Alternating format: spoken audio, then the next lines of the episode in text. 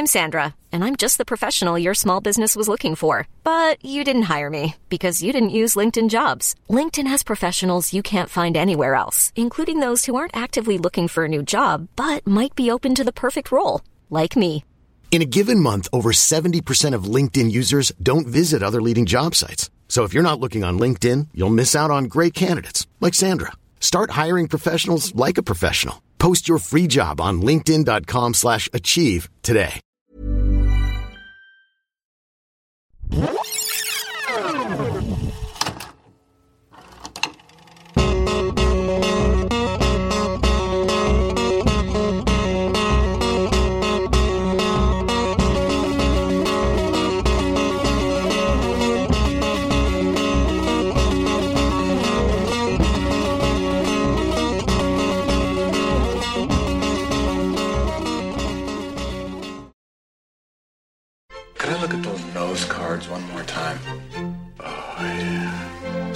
CD Bales had a small problem. They said it was big, but I didn't expect it to be big. He could handle every situation except the one that mattered most. I'm locked out of my house. Come on inside, I'll get the tools. I don't have any clothes on. Maybe you'd like some wine with your nose. Cheese. I want to look like Diana Ross. I think she's fallen in love, but she doesn't know it yet. There's someone I think I should get to know better. His name's Chris McConnell. This time I want you to do it, Dave. I want you to cut the thing off. Maybe you could encourage him a little. Look, she wants somebody who looks like me and talks like you. Don't panic. Stay calm. Stay calm. Because there is a heart here That's good. That's okay. that wants you worse to know. There's a possible 502 on Main. Hello, welcome to Rewatchability. It's a podcast on the Entertainment One Podcast Network. I'm Robert Larone. With me, as always, is What's that? J. M. McNabb. so I was trying to make a joke that someone else was in the room telling me what to say. Oh, uh, that's good. That's good. Didn't really come through. you know, I appreciate the effort because today we are talking about Roxanne, which is a adaptation of the play Cyrano de Bergerac, which famously features a scene with a thing like that, right? What is it? Wait, what's the name of the play? Is it Bergerac or Ber- Well, Bergerac? Is it I- Cyrano French, de you Tom know? Bergeron? That's right. He's a someone whispers how to host Hollywood Squares. No, It's a difficult job. I was actually going to ask you about it. Well, may, maybe we'll get into it. But you're the theater guy, so I hope you teach me a little about it. You know, I did a master's in theater not too long ago. I remember nothing. So, uh, Perfect. You're shit out of luck. But luckily, there are other elements to this movie. It is starring and was adapted by Steve Martin, the funny guy. He's the guy who's who's funny in things. Yeah. And you know, he has a show on. Uh, I don't know what platform it's on. Here, here in Canada, it's on Disney Plus, but that Oh, might mean that it's on Hulu in the U.S. or who knows. But he does have a show with Steve Martin and Selena Gomez, and it's being Uh, pushed Martin everywhere. Short. Martin Short is his co-star. What did I say? You said Steve Martin a second time. oh, It's not Yeah, like that it's Paul like Rudd that. show where he, where there's multiple No, no, Steve no. Martins. Steve Martin and Martin Short and Selena Gomez, and it's it seems like a big show, and got me thinking about what other things Steve Martin has done, and this one came to mind for some reason. And also, like when when we're picking a movie. There's always a question of like what is a good movie for the podcast, right? Because sometimes if it's a movie that's like our favorite movie, it's hard to talk about because all we want to do is say this is my favorite part or I love that part or it's hard to criticize those movies fairly because we have all these feelings about them.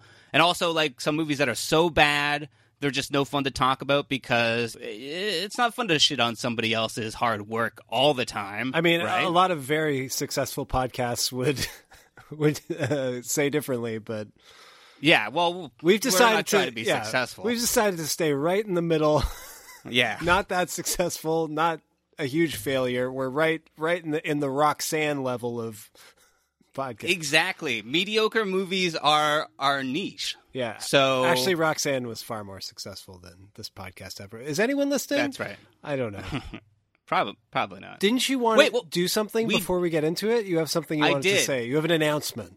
No, I don't have an announcement. Oh. We have heard from our listeners. Also, I should say we should thank our Patreons. Those are the listeners who who give us one, three, or five dollars, a little bit each month, and that helps us keep the podcast going. And you get the bonus content, you get the podcast early, and all of that. But we have other listeners too, and uh, we've heard from a few of them.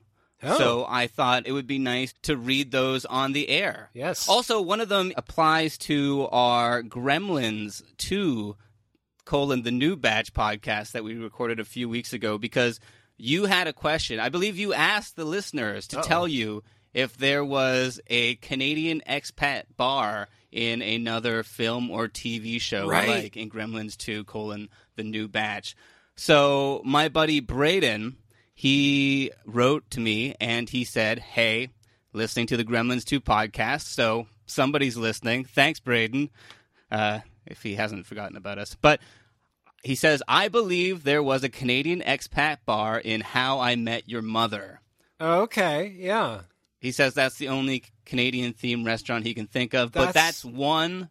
That's probably Maybe that's one you're thinking of? That's probably what I was thinking of. Not a show I've seen a lot of, but I've definitely seen some episodes in reruns and and uh, and in syndication. So yeah, I Yeah. I probably did see that episode. That sounds about right.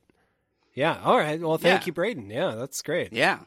Also, some time ago, way back in May, I don't know how these like messages work on on Twitter. Oh, I lost it. No, okay, I think I can get it back. This is the least technologically savvy podcast. I, there's a letter from May, and I and and I deleted it. It's, how, how was it delivered by Saint Bernard? How are we just getting this now? It came it came across the ocean. And how uh, how do we liner. how do we know who really wrote it? Now that I've seen Roxanne, I'm skeptical. Yeah, that's right. It could be well. It's flattering, but I, w- I don't know if it's super eloquent. But it's it's nice. So I thought I would share it. It's from Clay. He says, "Hey guys, I just wanted to drop you a quick note.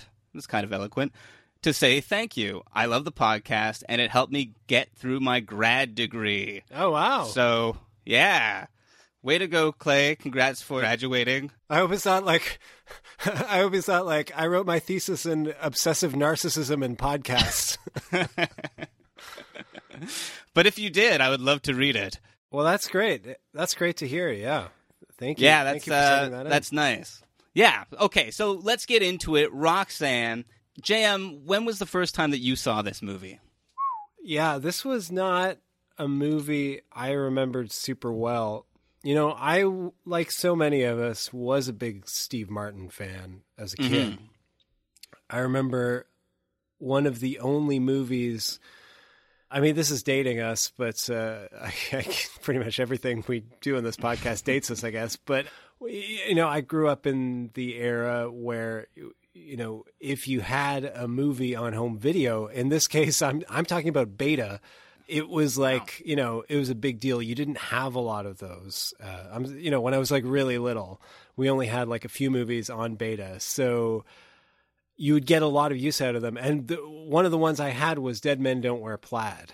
So I Right. think that was probably because it was just like a used beta we got at the video store one time. So, but that like made me a Steve Martin fan for life. I don't have have we Wow. ever done a Steve Martin movie on the show? We haven't. No. That's I was thinking about that as well. It is crazy, but I think it's because he is so beloved. It's hard to I mean, you don't want to knock him down, but Right. he has made some stinkers and some some crappy Oh yeah, ones. no, for sure. No, it's but he, yeah, he was one of those guys. He he was one of those comic actors when I was a kid. That because of movies like Dead Men Don't Wear, Wear Plaid, like you know, if you went to the video store to rent a movie, you would just go purely on like him being in the movie. For sure. You know what I mean? You would just want to watch every movie that he was in. For me, it was like, yeah, Steve Martin, John Candy, maybe even more so. Like, I would watch Right, yeah. anything with John Candy in it, and then maybe like Peter Sellers. Uh, okay. those were like the guys where it was just you know I didn't need to know anything else about the movie other than they were in it, you know. Right. And but for some reason, despite the fact that I saw like most of his '80s comedies as a kid, I didn't see Roxanne right away, and I hmm. I didn't even really know what it was until I saw some of it on TV one time, and I remember just thinking it was so strange. Like I just saw the mm-hmm. middle of it. I think it was like the you know maybe the best part of the movie, but like the bar scene where Right. you know he's doing all the nose jokes, and you know Steve Martin's got this prosthetic nose on, and it mm-hmm. it was just seems, and then there's the, like a fight scene, like it was just strange, and I was like, what is this? And then eventually I did see the whole thing. Again, I think it was on TV, but uh, that that's my earliest memory of Roxanne. It's just like, what? Why does he have this nose? Like, I didn't know what Cyrano de Bergerac was. I'm still not 100% sure. Most of my knowledge of that play comes from that Halloween episode of Frasier where Niles is dressed up like Cyrano. Um, but yeah, so this was not one of the big ones for me. I just remember being weirded out by it as a kid mostly. Mm. But what about you? Yeah, I mean, I liked Steve Martin. I don't think we had the benefit of having one of his movies on VHS that I remember, but whenever I saw them, like The Jerk, I thought was hilarious. And, you know, he, anything that he showed up in, he was a highlight of, especially when you're a kid. He's so animated, and he's also one of those performers who's willing to be sort of wacky. Yeah. He, Wild not- and crazy, even. That's right. Yeah, I was also a, a big fan of uh, a big fan of those guys too. For some reason, I think I imitated that voice uh, far too far too long. Well, you know, it's it's funny because I also I think when I was a kid, like I was so used to, apart from maybe the jerk, like I was more used to Steve Martin playing it like a bit more down to earth. You know, like Right. like I love his movies, but like I, I, I so many of his movies, he's where he plays the protagonist. Like, you know, other than the jerk, which still feels like it's kind of coming out of his stand up a bit more. Like, as especially into the '90s, like he's very much like the straight man. So Right. It was- You prefer the the mature Steve Martin. I don't know if I prefer it, but I just remember like going back to his stand up mm-hmm. after like being a Steve Martin fan and being very surprised by like you know how to, like he's so like it's this crazy flailing limbs and like you know I mean he was one of the first comics to like play stadiums and so you know he got Right. so animated and and I did not you know I know he's you know uh, a, a hugely influential stand up and and an icon but and I you know I've read his book about stand up and stuff but like for me it was almost like not a letdown but it was just like oh this isn't quite like the Steve Martin that I love in a way. It was just such it, it was such its own character that I, I didn't latch onto it in the same way I did like his film persona, if that makes sense. Yeah, absolutely. I mean, also Steve Martin is a person who is in a constant state of transformation. It seems like it seemed like for a long time he like grew out of being funny and he just wanted to not even like make movies necessarily, but write plays and collect art and play the banjo. Yeah, you might. Oh, did did you go see him with me that time? No, I've never seen him. Oh, I went and saw his banjo show one time. And how was it? It was good. And it was also like I'd heard they made it very clear, like it's not a stand-up show. Like he's not going to be funny. He's playing the banjo. It's it's a serious thing for him. But he was still like crack- No laughter. He was cracking jokes, and he was very Ah. very funny. And like he played like the King Tut song on the banjo. So Wow. it was still it was still very he was still very much Steve Martin. But I do remember that like show in New York because he was just he was coming out with like a book of of like art criticism because he's he's a, a Mm-hmm. Very serious art collector. very serious art collector, uh, which he uh, appreciate art. yeah, which is Is, uh, and he'll tell you. He'll tell you he does too. it's a real coincidence that these people who appreciate art are also super rich. it's like your ability to collect art, you know, comes comes Yeah. along with being super rich. But uh, he was doing like this was with like the New York Times or something, uh, and but it was I- don't know if they advertised it poorly or something, but it was like an evening with Steve Martin, but it was just about it was only questions Right. about arts and like mm-hmm. his book, and people were like super pissed off, like you know, because they were expecting him to talk about movies or make Put jokes. an arrow through your head. Put an arrow through your head, then talk about fucking Monet. No, but yeah, like people were thought it would be like yeah, like Steve Martin, the comedian, Steve Martin, the movie star, something about that. But it was just about art, and people were upset. I remember it like made the news that so many people wanted their money back at that show. But you're right, he is a guy who's always evolving, growing. I remember like even ten or twenty years ago, he was also. You know, because he's also like he he's a writer and uh, obviously wrote Mm-hmm. this movie, but he's also like written plays and stuff and and books. And did you see the movie Shop Girl that he I made out of one of I saw his part of it anyway, but Oh, uh, man. not.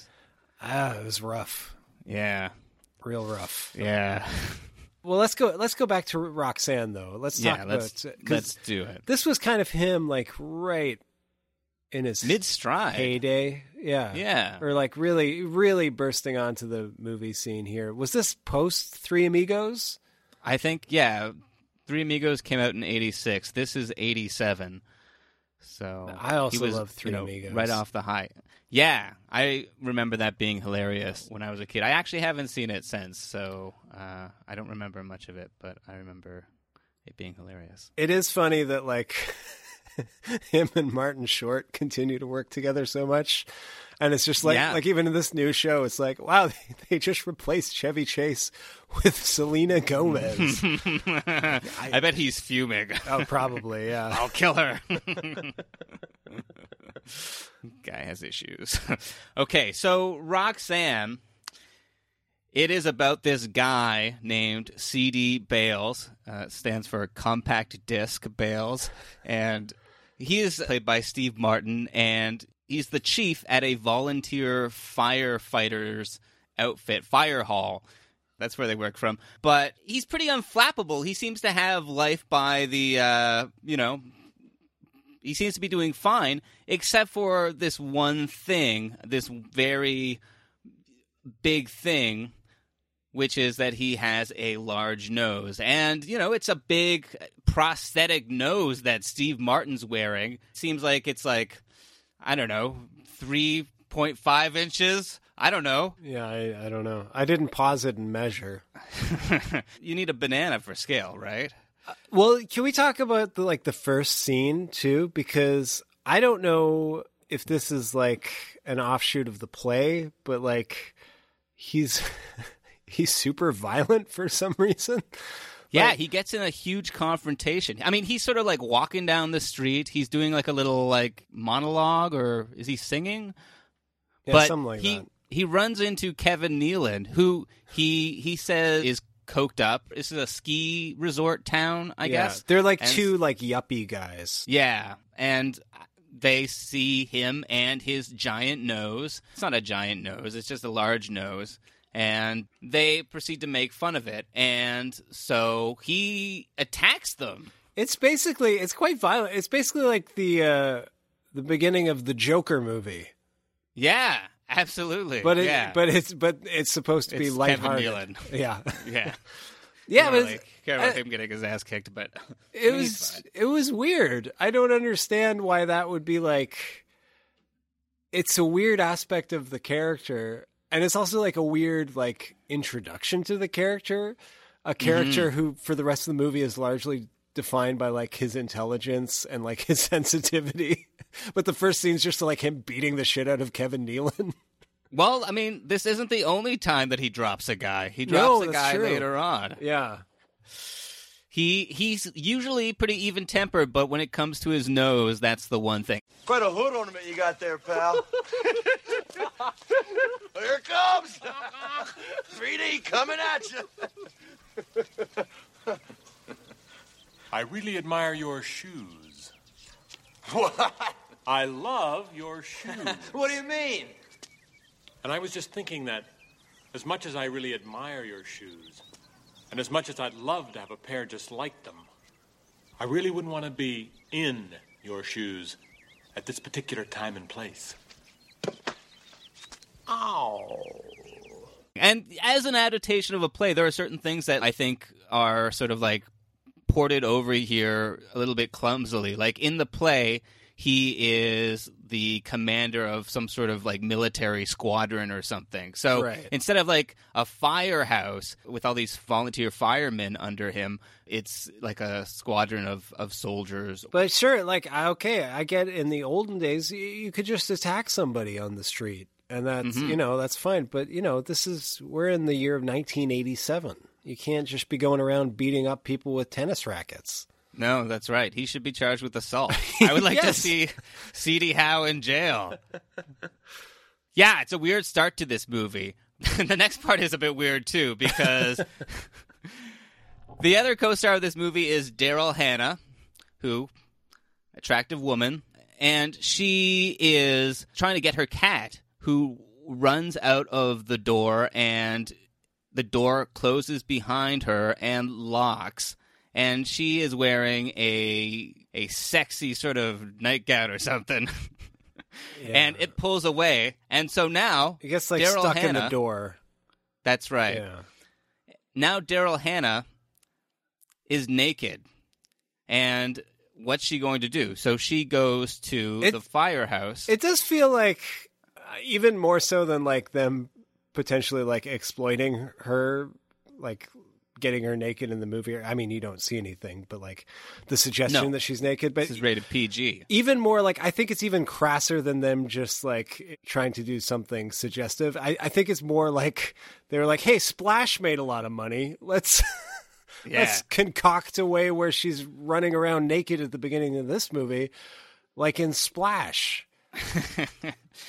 yeah it uh not a good start And why would she go to the firehouse? That seems that seems like a weird place to go. Is that where you'd go if you were naked and locked in? I would go to Locksmith. I would go to the place with the most rocks and just and break a window. That's what I'd do. I'd go to the rock store. well I'd go to the yeah, Hard Rock. Cafe and get one of their rocks. break it with like Geddy Lee's bass or something.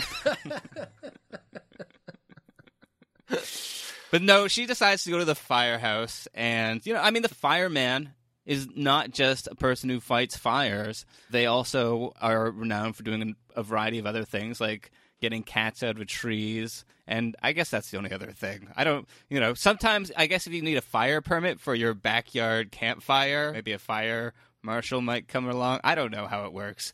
But Well, uh, also, don't we find out that Daryl Hannah is renting the house from Shelley Duvall? She is. That's right. Go to her. Duvall- Shelley Duvall will have another set of keys. yeah, I'm starting to think that the Daryl Hannah character had uh, ulterior motives going to the fire department. She thought it was one of those calendar fire halls, you know, with the uh, with the smoldering. Uh, Well, know. it kind of is. yeah, I mean, literally smoldering because everybody there is inept. they're all they're all idiots. But then, And, yeah, uh, so Steve- played to much comedy. So Steve Martin helps her out. I guess that's part of his job, and And he's, you know, let's let's give the character credit. He is not a perv about it. He doesn't comment on her nudity. And as we've seen, some of these other firemen, they are real. uh They're pervs and assholes. Whoa, whoa, no, he's kind of pervy. He says like, "Do you want like a, a coat or something?" She's like, "No, I want to stay out here freezing." And he's like, "All right." And then he doesn't give her anything. Right. I guess I thought maybe he was playing it like he's uh s- stupid, but maybe no. You're right. You're right. And then, Yeah. and then the scene that follows it is kind of weird. He's very creepy at the beginning of the movie. Look, I, I like a lot of this movie. I don't want to criticize it too much right off the jump, but so he he breaks into her house by like doing gymnastics to Mhm. like uh, get up to the top of the the house there, and then he lets her in the house, and then just proceeds to like raid her fridge and like start laying out like wine and cheese, presuming that he will stay for a, a, a snack. That ain't right. That ain't how firemen work. My grandpa was a fireman. I don't think that he ever got wine. I don't think he got cheese. It seems a little presumptuous. Yeah, absolutely. It doesn't bode well for like the movie's attitude uh, towards women so far. No, uh, yeah, because she, yeah, she's also like, Yeah, totally. It's We yeah, should say we find out she is very smart. She is a Yes. uh, she is an astronomer, and also she knows a lot about subatomic particles for some reason. She just brings that up out of nowhere. her job is basically just science. Yeah, science in general. She's a science generalist, and she's like getting her degree. You know, probably listening to a podcast to get through it all. That's right. But she she has discovered like a, a new comet by using math, which that that seems fake. You know, that, that ain't real. Math. So she's like a gonna get you brilliant, a brilliant, attractive lady that Steve Martin wrote into this as his love interest. Right. well, I don't know. Well, how closely does the Daryl Hannah character follow the character in the original play? Do you know? Well, she's not an astronomer. Right. Because you'd be like burned at the stake for doing that when the right. play was written. She's a witch. no, I mean it. It is similar. Her name is Roxanne, but it is only spelled with one N. Uh, and does she put on a red light? Because this one doesn't. no, this one doesn't. Though I, I saw that Sting shows up in uh, the new Steve Martin series for some reason. I thought maybe they had like a deal, you know, like you know I won't sue you for this. You have to give me a role. oh, I didn't know Sting. I only watched one episode of it. Oh, I shouldn't have spoiled it. Maybe it's supposed to be funny. Yeah, Sting is the murderer. that would be great. That reminds me of another uh, Steve Martin movie, The Man with Which two, one? The Man with Two Brains. Right. I think I've seen that one. I'm gonna spoil the ending of The Man with Two Brains. Skip ahead if you haven't seen it. But like, there's a there's a side plot about a, a serial killer, and every time the serial killer strikes, they say it's you. And you're like, why are why are all these people recognizing this killer? And then at the end, it turns out that it's actually Merv Griffin as himself murdering people. That's funny. Yeah. So maybe it's something similar with Sting. Just yeah. Could be. He's he's a I mean- tantric murderer. He's been bottling up all of his murderous rage until this very moment. That's right. He's going to murder you for six hours. but Steve Martin, he falls in love with Daryl Hannah's character. I mean, she seems pretty cool, but I like he's Daryl not the only yeah. game in. She's good. She's good. Yeah, she gives it her all. But he's not the only game in town because there's a new kid in town. And uh, he is also a firefighter, but he's a little bit closer to the firefighter calendar ideal. That's he's right. like he's a little bit hunky, and he he's And played he by is- Rick Rossovich. Oh, okay. Who's he? He's like an actor. The things that he he was, yeah, believe it or not, but he was in uh he was in Terminator. You mean it wasn't a Bowfinger situation where they filmed a real life firefighter and uh, You, no, I mean you the think they, you no, he was in uh, Terminator. He plays um, uh, Sarah Connor's roommate's boyfriend, who Oh, gets killed by. Terminator. Yeah. and he's also in Top Gun as Slider, which is a small hamburger. or the guy who hopped dimensions with Jerry O'Connell? yeah, could be that. Could be that. But We you know, we can think of two uses for that word. even though they, he and Daryl Hannah, sort of make eyes at each other from across the bar, he is extremely nervous and he he goes outside and he vomits. He he can't even like bring himself to talk to this beautiful woman who is obviously like really into him because he's attractive and like sort of the same age as her and like you know seems like a good fit but Perfectly proportioned nose. perfect i wasn't going to say that you know Oh. i mean all all noses are beautiful i think is one of the themes of this film That's Uh, true. you know Yeah. learn a lesson but so he doesn't know what to do and at first steve martin thinks that uh, she is into him and there are like certain signs that are pointing to it but then she puts him right in the friend zone and has him does she have him like help out with uh with Matt or like ask him not Matt that's his name in Terminator with uh Oh man, is this movie set in the Terminator universe? No No, not at all. I don't know why I said that. Yeah, Chris. Chris is Chris. This is what happens when you do too much stupid research. but yeah, his name is Chris. Yeah, but she asks him to sort of ask him out or like ask if he's interested or whatever, right? Right. And that sort of breaks his heart because uh, you know he really liked her, but this guy, you know, he can't talk to her, so they have to do this sort of contrived thing. He's going to write her a letter, but he can't do it, so he has CD write the letter. And he writes like this big, flowery, poetic, erotic letter that really gets Daryl Hannah going. I mean, it is, uh, and you know, she she loves it, and so Yeah, and in the 21st century, we we have a word for that. It's catfishing. They are catfishing her. Damn. You're right. Yes, that is the word. That is the word. But so th- they they keep on like trying to sort of get these two together, right? And they don't know how to how he's going to do it because he can't talk to her. So he sort of goes over to her house with like one of those like Elmer Fudd type hunting caps with the uh, flaps over Right. the ears, and then Steve Martin is in like a surveillance van nearby, a pizza van, and, and he's telling Chris what to say so that he can woo Daryl Hannah. And of course, there's like some funny moments. He gets like some crosstalk from the uh, local police department, and it's sort of funny. That was funny, yeah.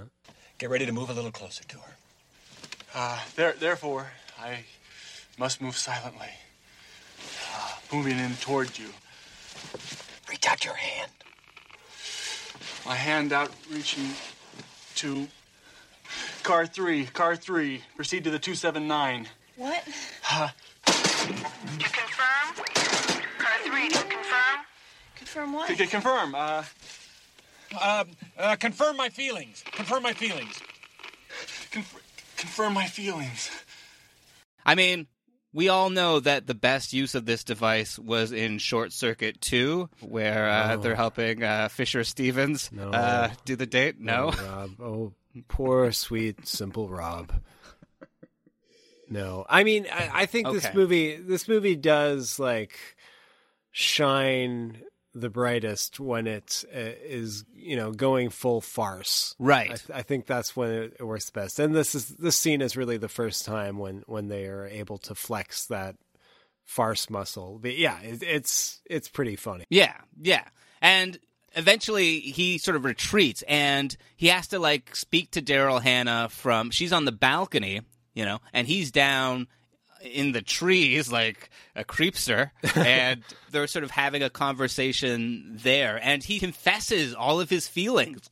And and Steve Martin's, you know, eventually he sort of pushes the guy out of the way and he just sort of takes over and he's like he tells her everything that he really feels. And then this Chris guy, he swoops in for the kill and uh, spends the night with Daryl Hannah. Well, I, I do think this part was weird because, like, I mean, she spends a lot of time with Steve Martin. Like, why wouldn't she recognize his voice? They have two very, very different voices. Yeah. Yeah. I, I mean, it's sort of like the Superman Lois Lane thing, but with voices. But with voices. Yeah. And yeah. But also, I mean, even when he's in the trees, it doesn't look like the same guy. Like, you know, No, you can- no. I mean, I get this. This play was written a long time ago when people were stupider, but Mhm. you know, come on. I probably had lots of like eye diseases. Nobody had glasses. That's right. and they have, and ear diseases that prevented them from recognizing voices. Well, also people were fucking like forty feet away at least from the action, and there was no like close-ups. I do like that that they start out with like the you know modernization of that plot. Like they start out with like the you know the radio and the and the van and the pizza Right. van, and then like that fails immediately, so they have to like work their way up to like the crux of the play, as opposed to like I don't know. It's it's a minor difference, but if they had started with like the original and then kind of scrapped it in favor of of like using radios. I don't know. I just like that they were Right. like you know, they they were actually like working their way up to like getting to the core of the story, which is that famous scene of of him whispering in the bushes. Yeah, yeah, for sure. There's other stuff that's happening. There's all these scenes of the firemen training, and it's funny because they're bad at it, and it seems like people are going to die horrifically. Luckily, we only see them get called upon to save their cow. Well, I, can we talk about these firefighters for a minute? Because it's an insane cast of firefighters. We've got yeah Michael J. Pollard, mm-hmm. Damon Wayans, mm-hmm. Fred Willard. Some other guys. I think he's the mayor. He's the mayor or something. That's true. But he hangs Yeah, I out don't at know the if- firehouse a lot. He's around, yeah. Who am I forgetting? Are there any others? I think those are the the, the big ones. There's that one guy, the like sleazy guy. Oh he- yeah, that's right. He's a Canadian actor. Is he? I re- he's Yeah. in a lot of like sitcoms around. Like I remember he was in Seinfeld and stuff. Yeah, that's right. Yeah, the other guy from Seinfeld is uh, the plastic surgeon uh, who plays in Seinfeld Babu. Oh right, yeah, yeah. He's in tons of stuff. Yeah, that's right. Yeah, we didn't talk about that scene where he almost he wants to get plastic surgery for his nose, but Yeah, but he can't because he's allergic to anesthesia, which that's a that makes sense. I don't know. This part like it just didn't really seem to do anything for me. It was kind of amusing, I guess, to see them, you know, be uh tossed around like rag dolls uh, by the pressure of the fire hose. Yeah. But I don't know. Sure. This part uh, fell a little bit uh, flat. But eventually, this big, dumb, oafish, good looking fireman, he starts talking to the bartender, lady bartender, bartender who is a, a woman, and they're, they they're just called bartenders, Rob. yeah, but it's a romantic connection that they have. Like you instantly feel that like these people are a way better match than uh, I mean they don't have to do any sort of catfishing to Right. get things started. he's not nervous, he's not vomiting. They have a really good time and they seem to like each other so they just decide to like go off without really telling anybody. And also at the same time Shelley Duvall, she gives one of Steve Martin's letters to Daryl Hannah and says, you know, CD wrote this. And so the gig is up yeah. because she's obviously not going to be with a person who, like, participated in this creepy fraud thing. But, uh, Well, she does. It's a weird scene. Well, first of all, we didn't talk about the fact that like Daryl Hannah goes away briefly because she like discovers a comet or something and like Right. has to go visit a university. I don't know Yeah. enough about astronomy to discredit that, so sure. That that's a, sure. Well, that's where they have the big telescope, I think. So that's where she can like see her comet. Oh, okay. Because she Well- only figured it out through math. That makes sense. Yeah. But yeah, so then they she learns the truth, and this again, like I I, don't know, there were scenes where I kept going back and forth between like rooting for the Steve Martin character and finding him really creepy. I mean, hmm. oh, we didn't talk about like the the most famous scene in the movie, like which was the Yeah. first scene I saw, which is a good, I think, encapsulation of the weirdness of this movie because Right. it's the scene where he's in the bar and someone makes fun of his nose and he says like well i don't remember even what the put down was but it's like a lazy I think it's just put-down. big nose Yeah. or something like that. And he's like, "Is that the best you can do?" And he sort of has this, makes this deal to do as many more creative insults of his own big nose, uh, as many as the guy can score on the dartboard. Yeah. and he gets like the highest number, which is twenty, twice. And so Steve Martin does this monologue of of nose insults, right uh, in, in many different fashions. yeah and it's it's great it's a great moment because he's like he completely steals the guy's thunder he makes that guy look like an asshole and he makes himself look awesome by being Mm-hmm. then he drops that motherfucker. Yeah, and then it's totally that point is completely undercut by him like getting in a fight with the guy. Uh, This is America 1987. You can't just win with wits. You got to knock a guy out. But that was yeah, it's so weird. I don't really understand why like it it kind of maybe ruin is too strong a word, but it it, it deflates the Undercuts entire for sure. Yeah, and like there was also the scene earlier where like he's talking to the kid who like is on his roof because he doesn't want to go to Mm-hmm. school because uh, they're making fun of his weight. And Yeah. he's like sympathizing He's with a him. nice guy. Like, yeah, I mean, like I, I Until he knocks that fucking kid out. no, yeah, but he doesn't tell the kid like you, you've got to learn how to like punch them in the throat. like, no, it's it, you know, I love the scene of him like. Yeah, using his intelligence, using his wit, using his ability to like own his own narrative or the way people are talking about him is like a really powerful moment and you get the that this guy is like beloved by this town for that reason. Like we don't need a scene after that of him beating the shit out of this guy. like it's so weird to me. I don't know. I could have seen a few more beatings. He should have gone full John Wick. Anyways, yeah, that's I I did just want to mention that because again, when we get to the end of the movie, I am kind of like you know getting into the idea of like, yeah, he you know he loves Daryl Hannah. He's telling her how he feels about her, but it's this horrible deception, and she rightly mm-hmm. gets We've all been there. angry at him. And f- for a minute you know i gave the movie credit because this was a decade where you know there's a lot of stories of like men deceiving women. And at the end they like shrug You're it off sort of used and- to it. yeah. And but and this like she was actually you know responded uh, appropriately and was upset and yelled at him about you know, for deceiving and violating her and and all that. But then Steve Martin like I mean he should be down on his knees apologizing. Like that's a terrible thing to do to someone. But he gets angry back at her and is like almost like angry. Like he says something that to the Red effect flag. of like that's right. If you, yeah, but he says something to the effect of like that he's almost like angry at her for not having sex with him. You know, Right. Like he says Yeah. something like, "I don't know who That's you're having sex with, but sure hell wasn't me," or something like the entitlements, and it was just like, yeah, it was it was gross and creepy and.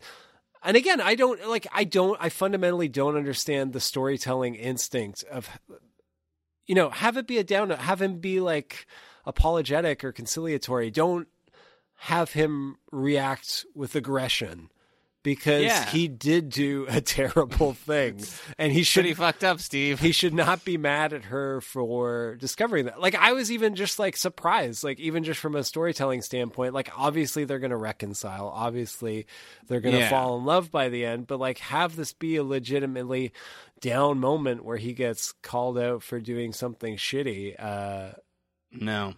Instead, she comes crawling to him. yeah, and then the end the resolution is like there's a fire, him and the firefighters we all forgot about put it out. And then at the end she's like she just comes and finds him and it's like, I'm okay with it now. It's been a good 45 minutes. I went inside and I thought what it was about Chris that attracted me wasn't the way he looked. Well, that's not true. At first, it was the way he looked. it was how he made me feel. He made me feel romantic, intelligent, feminine. But it wasn't him doing that to me, it was you. All these other men, Charlie, they've got flat, featureless faces. No character, no fire, no nose.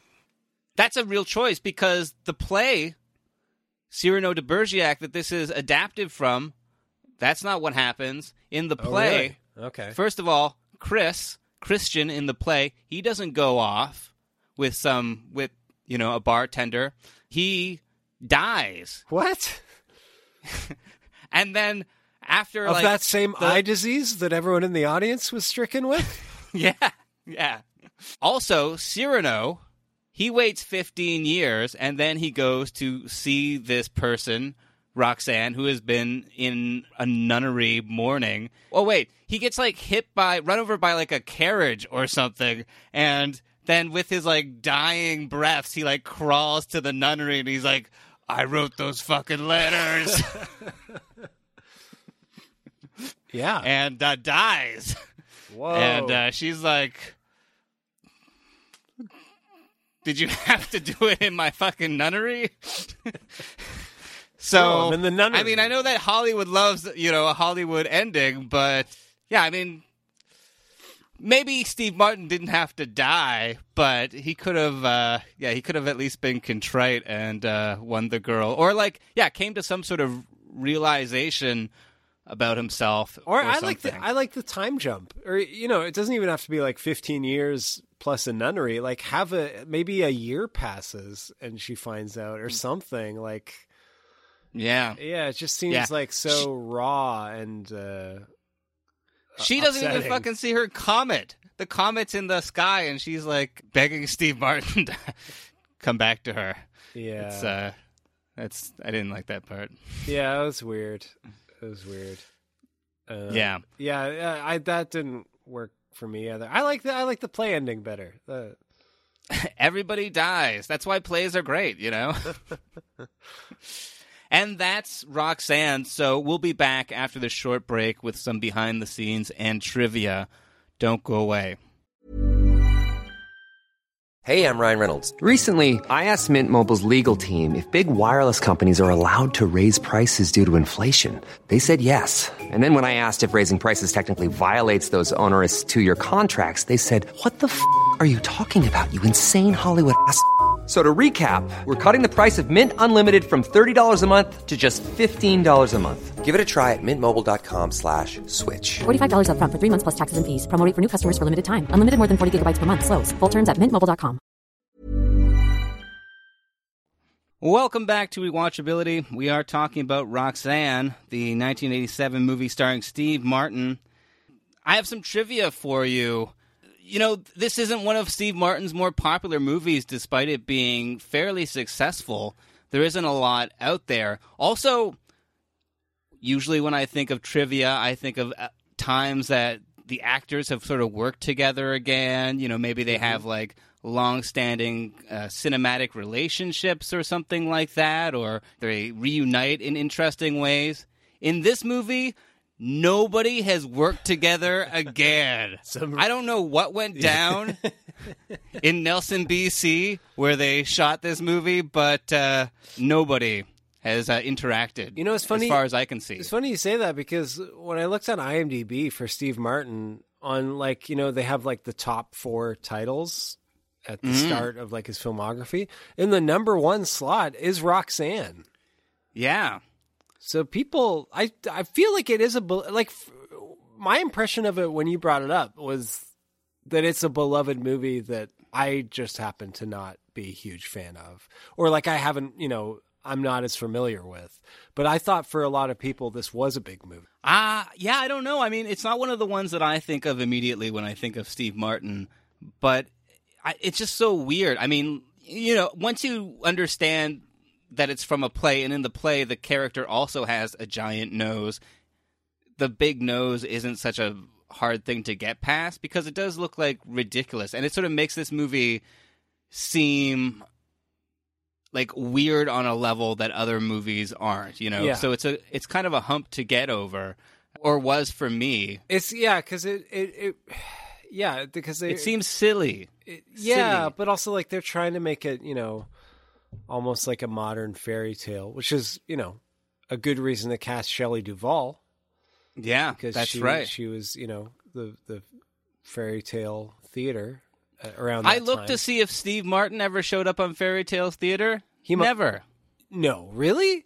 never nobody has ever worked with anybody ever again i'm serious Oh wow! But everyone was on that show. yeah that's why i thought it would be there Wow, that's surprising. Uh, yeah, so it was difficult to think of trivia for this. Okay. So most of them are about the director. Okay.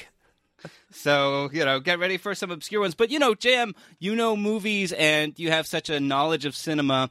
I think you'll probably do great. This was directed by a guy named Fred Schepepsi, who, uh, you know, he's done some other movies. He directed, or co directed maybe, Fierce Creatures, the sort of spiritual sequel to. Uh, Fish called um, Wanda. Fish called Wanda. Yeah, exactly. That's the one. Did I get a Uh, point? was that the first question? no. But he did direct another adaptation of a play, which uh, was pretty well received in 1993. I was wondering if you could name that play. I do think I know this actually Yeah? because I don't know. I know the name, but I don't. Yeah, like I. He hasn't directed a ton of big movies, but I think yeah, probably his biggest movie is the movie I think you're talking about, which is Six Degrees of Separation. That's the one. Will Smith, uh, others. Yeah, that's that. That's it. You do get a point All for that one. Yeah, it's. Uh, he he's also directed some other adaptations of plays. Like he directed an adaptation of this David Hare play uh, featuring Meryl Streep and Sting. Oh, called uh, I can't read my own writing, but it is a play. So Do you think you they ever talked about that on set? And it's like, hey, made a made a movie called Roxanne. that was his like pickup line to Meryl Streep. Yeah. It worked. Steve Martin was like whispering in uh Tell him he made a movie called Roxanne. Yeah, he. Okay, well, I don't want to talk too much about him because maybe No, no, no. You're gonna question- know we're gonna get to everything about him.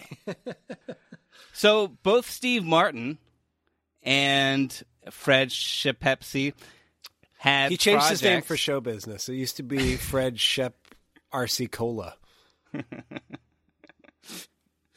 It's funny. Both Martin and the director had projects involving depictions of Albert Einstein. Can you name both of those projects? Steve Martin has one. Yeah. I know the Fred. Is it Shepepsi or is it just Shepsy? I think it might be pronounced Shepsy. Okay, I, anyways, I have no idea. I think he did that movie IQ with Walter Matthau. Yeah. And Steve Martin did a, an Einstein thing. Was it like a play? Mm, getting warmer. Okay. Cyrano de Berge? No. No. Uh, okay. Yeah, well, it's his it's his you know most most successful work Picasso at the Lapin Agile right famously features Picasso Uh, and Einstein You know- talking it up. That's what I was thinking of, but I didn't know. I knew it was Picasso something. I never saw it. I know it it played here once, but I didn't go. Yeah, I didn't see it. I, I read it at one point. It's okay. It's I, I don't love it, you know. I mean, I really respect Steve Martin for all the things that he does, but I don't often love the results, you know. Right. But I, I like that he like you know I respect him and admire him for stretching and you know I mean it is a very successful play. So what the fuck am I talking about, right? But I thought that was interesting. Yeah. Einstein, you know. Yeah. Oh, also an, another interesting tidbit about Picasso at the Lapin Agile. The original reading, you know, the first reading that Steve Martin did of the play, which he did in his house, he had. uh let me see if Sting. I got this right. it was Sting. It was uh, Tom Hanks as Picasso and Chris Sarandon as Einstein. Okay. Hey, there you go. I thought that was pretty interesting. Okay, so this one's a toughie, but uh, I think it's I think it's fun. So the director Fred Shepsey, he directed two women to Oscar-winning performances. One of them was Stockard Channing in Six Degrees of Separation. The other was Meryl Streep. Can you name the movie for which Meryl Streep won an Oscar, directed by Fred Shepsey? yes, I believe you just mentioned it. It's I can't read my writing. It was a different movie Oh, because okay. they worked together again. All right, uh, her, Meryl Streep, and Sam Neill, they all worked together twice. Uh, once on the thing that was a play, and then on this thing. what else did he do? Yeah, because I know. The I'll give you a. Okay, hint. me a hint. He's Australian. This was his sort of return to Oz, if you will. with Meryl. Mm-hmm. Wait, did you say she won an Oscar? She won an Oscar. Well, I should know this then. Wait, I mean, one of 20, 40 films it yeah, could be. That's true. She's won a lot of Oscars. Um, hmm. It was in Australia. Mm-hmm. What did she win an Oscar for in Australia? It's not that movie where she's having sex with Alec Baldwin. And it's not the movie where she plays Iron Man's mom. Um, shoot, I Both sh- Oscar-winning I should- performances. What what letter does it start with? Well, it has two titles. One starts with C, the other I think the international title starts with E. Oh. Catfish. no, I. It's a remake of this. I, I do want to get this, but I don't want to take up any more time because I, sometimes I forget this is a show people are listening to while accomplishing things greater Some- than I ever will. I can I can cut the spaces, uh, and often do, but uh, I'm going to give it to you. It is. Why would you I give mean- it to me? When it, because is it catfish? Why? No, no, no. I'm going to give you the answer. Oh, I'm not going to okay. give you the point. Yes. No. So the movie is A Cry in the Dark. What? Yeah. Or it was uh, internationally called Evil Angel, which I think is what the book was called. And it is the Dingo Ate My Baby movie. Oh yeah, I've never seen that. Did you, uh, you kill your baby, miss? Uh, No, it's a dingo. Wait, she won an Oscar, Oscar. for that? Yeah. Really? Wow. I yeah, I, I think so. I mean, that was my research. I mean, it's possible that I mistook it. It was nominated, but uh, no, I think she won an Oscar. I'm going to look this up, and uh, I think if it's wrong, I should get the point. That's fair. Okay. I'm not seeing her. Oh, you know what? It was that. just a Best Actor nominee. You're right. Yeah, 'cause- so you're you're, you know what? That's on me because that's a a far wider pool than is even fair. Yeah, because they nominate her every year. Like even if it's just like you know, for even a if it's just a Dingo post. Ate Your Baby Yeah. movie. Yeah, no, I've never seen that. Yeah, I've always been curious, but uh, but I will. Sam probably- Neill? Yeah. Oh, I do love Sam Neill. Yeah. Okay, so that is enough about that director. Oh, he also directed Mr. Baseball. What? Mr. Baseball. Really? Yeah. Oh, Yeah. we should do that on the podcast. Totally. Yeah. So, I mean, this was Steve Martin's idea for a movie. He was the one who wanted to adapt this movie. He was a big fan of the 1950s Jose Ferrer portrayal of the Cyrano de Bergerac uh, character. Ber- it's and Bergerac. well, whatever. Who's the one with the theater degree? Okay, Bergerac. But uh, Bergerac.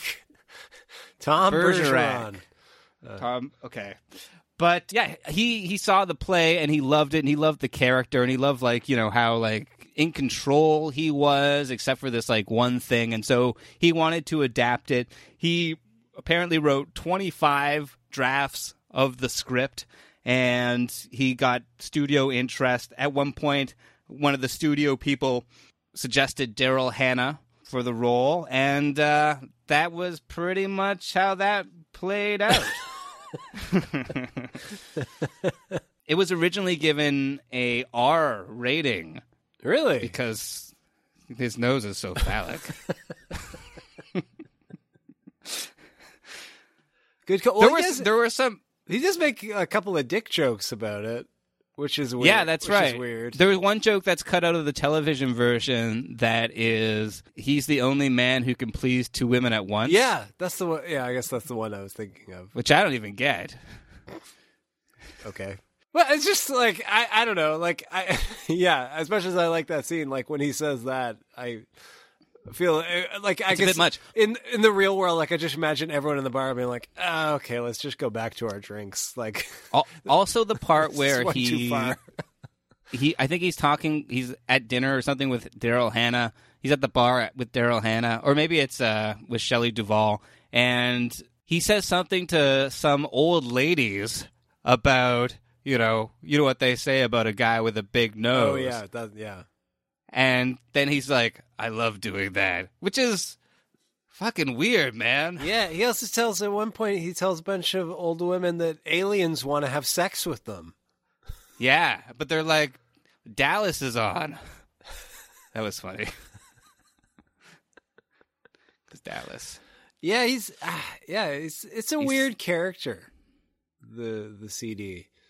Yeah, I mean, he his like sexual compulsions seem like way out of uh, out of his character. You know, Yeah. I mean, just compared to everybody else, he's mild because you know there is that like you know one fireman. Yeah, but, uh, but it's like I don't know, like on one hand, it he seems, just says it nicer. On one hand, he seems like like the you know the sweet like heart of the town, like a Jimmy Stewart kind of you know George Bailey kind of figure that everyone Mhm. loves. But on the other hand, he's talking about alien sex and making nose dick jokes, and then he's fucking murdering people. Probably, you don't know what happened Yeah. to those guys later. They may have been, you know, brain damage involved.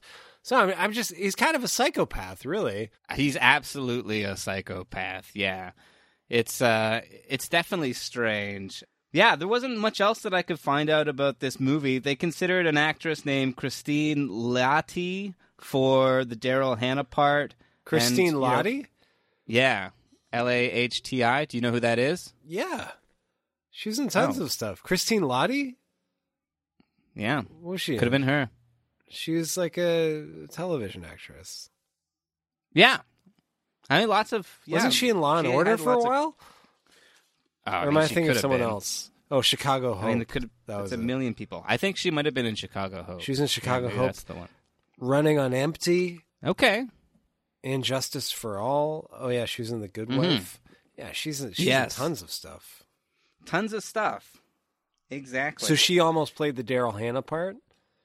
That's right. Well, they considered her, but I think Daryl Hannah was always the sort of number one choice because she's Daryl Hannah and she was in Splash. And also, you know, I do enjoy seeing Shelley Duvall here. She's good. Yeah, She's- I mean, she's, she's sort great. of underused. It seems like. She is definitely. Also, I'm not used to her not frozen in terror. You know. Well, you know, she's in so many other great movies. Like, did you ever see Mhm. the Robert Altman movie Three Women with her and Sissy no, I haven't seen that one. Oh, she's so I've good. seen the Robert Altman movie Popeye with her. She's so good. She's good in that too. I really She is do great like in that. Shelley Duvall. Did you read that She is great. article I about did. her? Yeah. yeah, kinda- that's right. It was kind so of sad, but kind of sweet. Like, It's. I mean, yeah. It seems like she's had like she did have some trouble, but things seem to be going okay for her. yeah, right now. and it seems like she has this like community of like fairy people, Fans. people that grew up with fairy tale theater specifically, Yeah. who are kind of like supporting her, and which is like kind of sweet in a way. yeah, I mean, she's so wonderful, and yeah, the fairy tale uh, theater thing is so beloved by so many people. I mean, we should do that on the show sometime because some of the the talents on those sh- the, it's insane. Like, yeah. I wonder what Steve Martin's phone was disconnected or what. But it's also like uh, there is there's something also creepy about those just like the aesthetic of like you know 80s videotaped Yeah. things where people are wearing like weird makeup and costumes and Mhm. I, I just remember seeing that stuff as a kid like because those tapes were available widely I, it's the kind of thing they'd put on in like the ikea ballroom that you'd sit in Right. your parents shopped and in the 80s and and there's something even kind of disturbing about it then but also kind of interesting and and yeah the, the you know i mean fuck isn't jeff goldblum in like the three little pigs like i it yeah, Yeah. we should definitely talk about that at some point Absolutely. Yeah. Uh yeah, the nose, you know. Everybody wants to know about the makeup. Well, it took 90 minutes to put on and you wouldn't believe this. Steve Martin says, "God, he hates putting on that nose." it's no wonder that none of his other characters didn't have unusually large noses Yeah, yeah. I mean, go back to it. It's funny stuff. It's uh comedically it's lasted the ages. Oh yeah, also I wanted to say Jose Ferrer, who, you know, influenced Steve Martin so much Mhm. in his portrayal and was the reason that he did this this movie, did not care for this film. i thought you were going to say like he had a cameo or no, no, no, no. he was pissed when he didn't love it when they made the Gerard Depardieu Cyrano de Bergerac in Bergerac. 1990. Bergerac. He he went to Cannes to appear, you know, in that sort of promotion stuff, and uh, apparently he uh, didn't care for Roxanne. Hmm. Yeah, It's probably I mean- all the dick jokes. He's like, they uh, this woman, the catfisher. Yeah. Thank goodness we're classing it up with with with Gerard Depardieu. Yeah. Noted class act. Gerard Depardieu. Ugh. Yeah. Uh, ugh.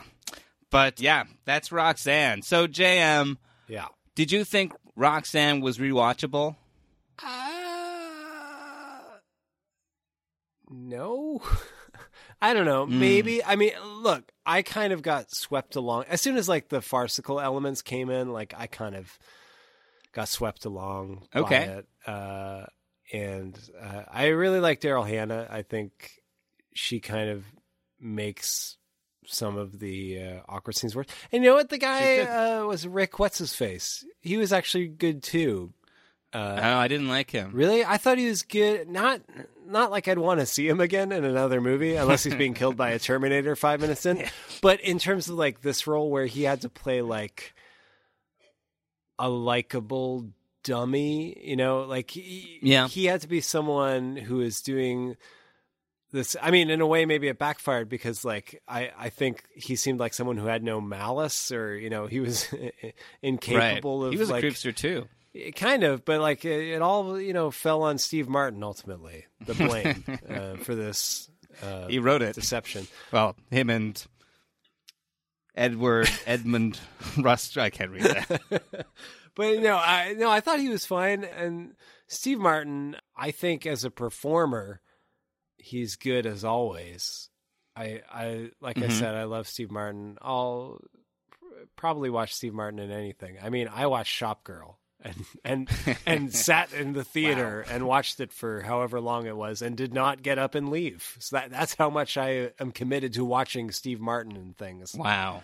But I do think uh, Steve Martin, the writer here, I mean, he has a lot of the right comedic beats, but I think in terms of this character that he fashions for himself is just, I mean, I know I've said it multiple times throughout the show, but it's just weird. It's very weird. Uh, I mean, he's kind of a creep, kind of a dick, and he, you know, like, and even like he's a creep for parts of it, but then when he's called out for being a creep, he just acts like a jerk. And I know he's famous for being the jerk. Different movie. No, it was a it was a callback. I don't know. Yeah, and the just like the yeah, having him like punching people. I don't know. It just it felt at odds with like the tone that maybe the director was pushing it in, where it has this kind of like quaint Americana vibe. Mm. Uh, it it felt like a movie that that couldn't totally settle on a tone. But there is still some good stuff in it, and I like the cast. So, I, yeah, maybe I say mildly rewatchable. Okay. What about you? Yeah, I mean, this was my selection. I thought it would be funny. You know, I thought it might be charming. I like things that are theatrical. Mm-hmm. But honestly, like, this movie didn't really get me much at all. I found it sort of immediately off putting. All the stuff about, all the stuff with Daryl Hannah is just so, like, creepy Yeah. when you think about it. Uh, or when you don't think about it, or when you try not to think about it. Like the whole movie is really about tricking a woman into being with you, which just seems, you know, so Not great. so awful. Yeah. No, not not great. Well, that, yeah, that's the thing. Is like, I again, I don't really know the play, but based on what you're describing, it just sounds like this, you know, this unfortunate situation that, like, you know, and the truth was ultimately revealed, not like an Mhm. an angle that the character had to like really, and like the way he even talks about it to Shelley Duvall, like. He, you know, he says something to the extent of like, "Oh, I got her in bed." Like, "Oh, it wasn't really me," but like, eh, you know, it's it's like a conquest to him. Like, I, Mhm. again, like she's a prize. the the the way the character functions is at odds with the romantic tone that it it wants to have in other scenes. You know what I mean? Like, you know, I've Mhm. changed my mind. It's not rewatchable. I'm I'm, I'm changing my vote. Thumbs down. I'll allow it. Yeah, I mean, also, I mean, I didn't find the movie particularly well directed. Like, I thought, like, it didn't seem to be able to catch the comedic elements. Like there were things in the script that the camera seemed indifferent to almost. Like I, it almost seemed like too much like a play. There wasn't enough close ups. There wasn't. It seemed like it was not very well. It seemed like there could have been more done with the camera to like make the comedy land in many cases. I will say I like the like the the sort of space they created. Like this town had like a real feel to it. Like I, I feel Mhm. like I want to go to this town and like. well, that's Nelson, BC. You can go there. But Take I but. I want Shelley Duvall to be running the diner. yeah, that's fair. Well, maybe somewhere she could be running a diner. You know, that would be work. that would be nice. But yeah, I yeah I I don't know. It came close to like doing something, but uh no. Yeah, no. For me, it's just not rewatchable. Uh, So uh, the enjoy th- it. Three Amigos, Dirty Rotten Scoundrels, The Jerk. These are all movies you could have picked this week, Rob. Uh, Yeah. L.A. Story. Uh, I know. Father of the Bride. Right. Parenthood. Bowfinger. Uh, yeah. Well, I mean, I, you know, if you want to talk about good movies, this is not the place. No, it certainly is not. Uh, but we, I mean, we should talk about some of those movies sometime because, uh, yeah, those are good movies, and I, I did want to talk about like a, I did want to feel good. I did want like it to be a feel good comedy. I wanted it to be charming, but it wasn't. And you know, some of those other Steve Martin movies are are charming, you know, Yeah. in their way, or funny. That I would take that too. I mean, I definitely laughed at parts, but uh, I might have snickered once or twice. I think I laughed on like the police scanner thing. Yeah, yeah, yeah. yeah. I like Uh, police scanner jokes. But yeah, it is funny to think that we've never done a Steve Martin movie on this show because he definitely was like a very formative comic voice for me as Yeah, absolutely. as a kid. Yeah, I I don't know, but I, yeah, maybe it's just that he hasn't been so much uh, visible or present, you know, in the pop culture zeitgeist, and now he is, and so there's a reason to uh, talk about them. Yeah, I yeah, I I don't know. I I will continue to watch the uh the murder show. Is it okay? Is it good? I mean, eh, look, I'll, I'll watch. Like I said, I watch Shopgirl. I'll watch Steve Martin in anything. Even more than that, I'll watch Martin Short in anything. I love Martin Short. Right? Yeah, yeah, yeah. I do think it's a little odd that you know. I I don't know you know how exactly this show came together, but I think it's in, in it's painfully obvious that like Hollywood, you know, will continue to dish out roles for older men, but create less opportunities for older actresses. Mhm. I think it's a little odd that it's like old ass Steve Martin and old ass Martin Short, and to complete the trifecta, Selena Gomez. Oh, Mhm. sure. Well, you know, she. I'm sure she has her comedic chops. Yeah, which oh, which I like mainly as just a fuck you to Chevy Chase. That's Right. Yeah. But even like we, I watched the first episode with my wife, and like at the beginning when they all kind of team up, she was like, you know, what's good about this is like it's it's not creepy because it's like, you know, Steve Martin and Martin Short are so beloved. It's like you can't see Mhm. them as like, well, we didn't just ro- watch Roxanne, but you can't Yeah. see them as creepy. But then in like the last scene of the first episode, like you see like Selena Gomez in the shower, and Yeah. and it's like, why why would you do? That? I don't know. It it. it I'll I'll continue to watch it. I, I enjoyed it, but it, uh, For more shower scenes. of course maybe we'll get Martin Short in there, e- even up the scale a little. Whoa, male nudity! Come on. But yeah, I don't know. I yeah, I, I like I like those guys. I I, I want to check it out. I would like to see some Steve Martin. Look, even more comedy and Martin Short. I, I don't know if we've ever done a Martin Short movie. Even like I'll uh, again I'll watch Martin Short Yeah. do anything. Oh, you guys did I think Innerspace when I wasn't on it, Yeah, that's right. and I love that movie Yeah. too. So That's a good one. Yeah. But yeah. Well, I mean, we'll have to get to a Martin Short movie uh, maybe next week. And until then, segue.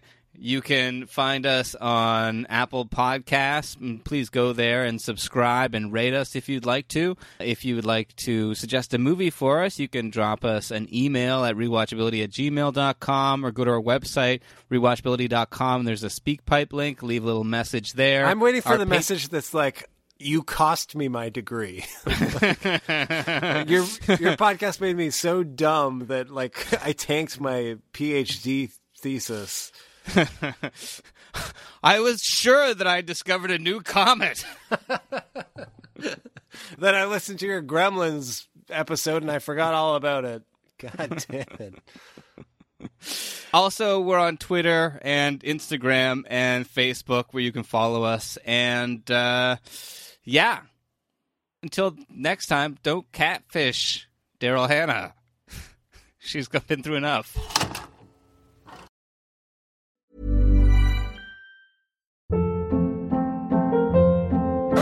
Hold up. What was that? Boring. No flavor. That was as bad as those leftovers you ate all week. Keke Palmer here, and it's time to say hello to something fresh and guilt-free. HelloFresh. Jazz up dinner with pecan-crusted chicken or garlic butter shrimp scampi. Now that's music to my mouth. Hello Fresh. Let's get this dinner party started. Discover all the delicious possibilities at hellofresh.com.